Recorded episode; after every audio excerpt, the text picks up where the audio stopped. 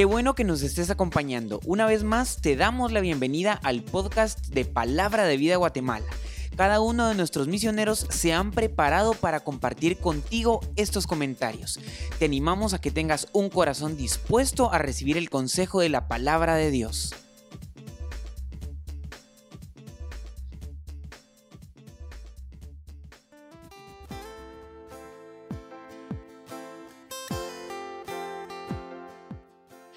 Llegamos a un sábado más. Gracias a Dios estamos finalizando otra semana en la que seguramente el Señor ha traído muchos desafíos a nuestra vida a través de su palabra.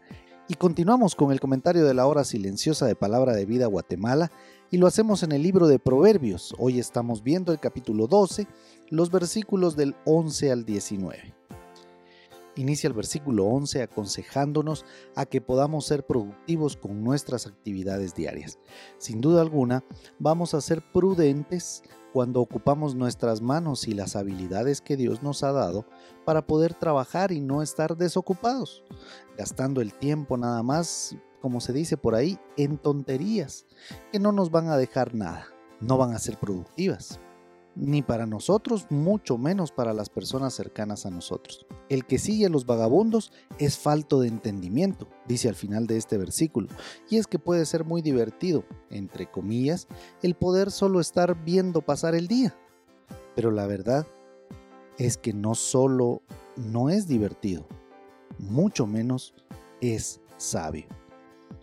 Codicia el impío la red de los maldados, dice el versículo 12 uno de los motivos de los vagabundos para no trabajar es que muchas veces les gusta el dinero fácil y hacer cualquier cosa para conseguir lo que ellos desean. Planifican hacer daño y lo hacen porque han codiciado lo que otros tienen y dan paso al pecado con tal de tener lo que anhelan. Pero los justos darán fruto, dice al final de este versículo. Me hace recordar el Salmo 1.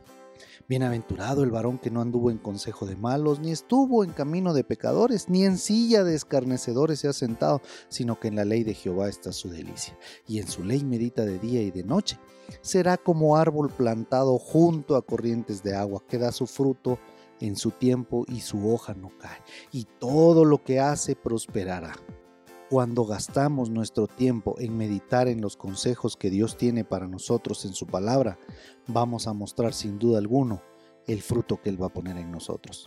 El versículo 13 hace una comparación más entre el malvado y el justo. Y es que el malvado paga muy caro decir lo que no debía.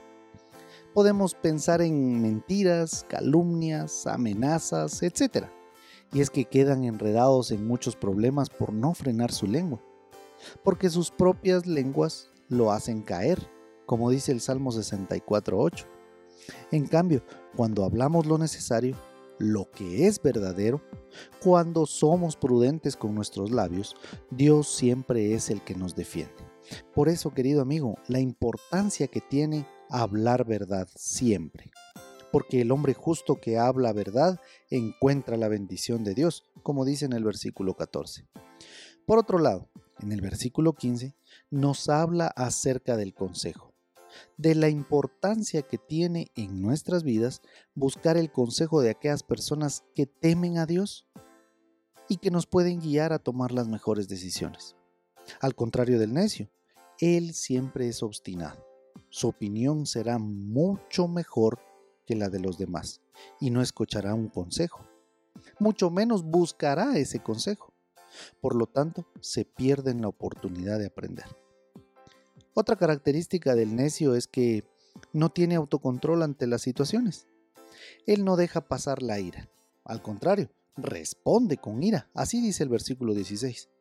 Pero también vemos acá el otro lado de la moneda y nos muestra a un hombre sabio, prudente, que no hace caso del insulto. Y por supuesto no responde de forma impulsiva, más bien es pacificador, dando testimonio así de cómo un hijo de Dios actúa con dominio propio. El que declara verdad, declara justicia, dice el versículo 17. Y en estos tres siguientes versículos nuevamente hace mención acerca de nuestra boca, de nuestras palabras. Y es que es tan fácil hablar Por eso debemos de poner cuidado con lo que hablamos. Sabes, cuando conocemos la verdad, es lógico pensar que vamos a hablar con verdad, porque de esta manera estaremos demostrando que conocemos la verdad. Pero si en lugar de hablar verdad, vamos a hablar con falsedad o mentiras, estaremos promoviendo el engaño en lugar de la rectitud. Con nuestras palabras podemos destruir a otra persona. El labio veraz permanecerá para siempre, dice el versículo 19. Y es que la verdad es para siempre. Por eso, cuando hablamos verdad, somos partícipes de la veracidad de Dios. Él es para siempre. En cambio, una mentira solo se puede sostener por cierto tiempo. La verdad siempre saldrá a la luz. Cuando se miente, se contradice.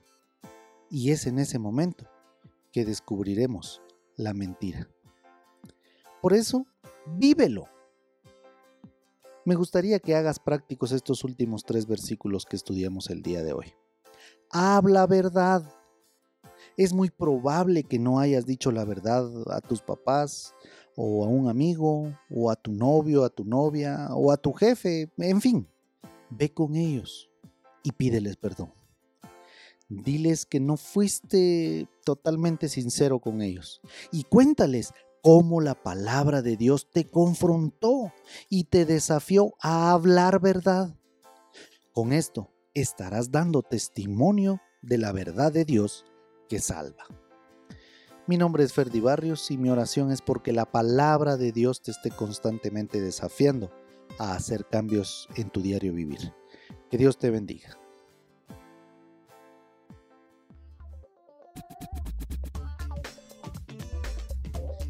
Tú puedes ser parte del crecimiento espiritual de tus amigos compartiendo este podcast con ellos.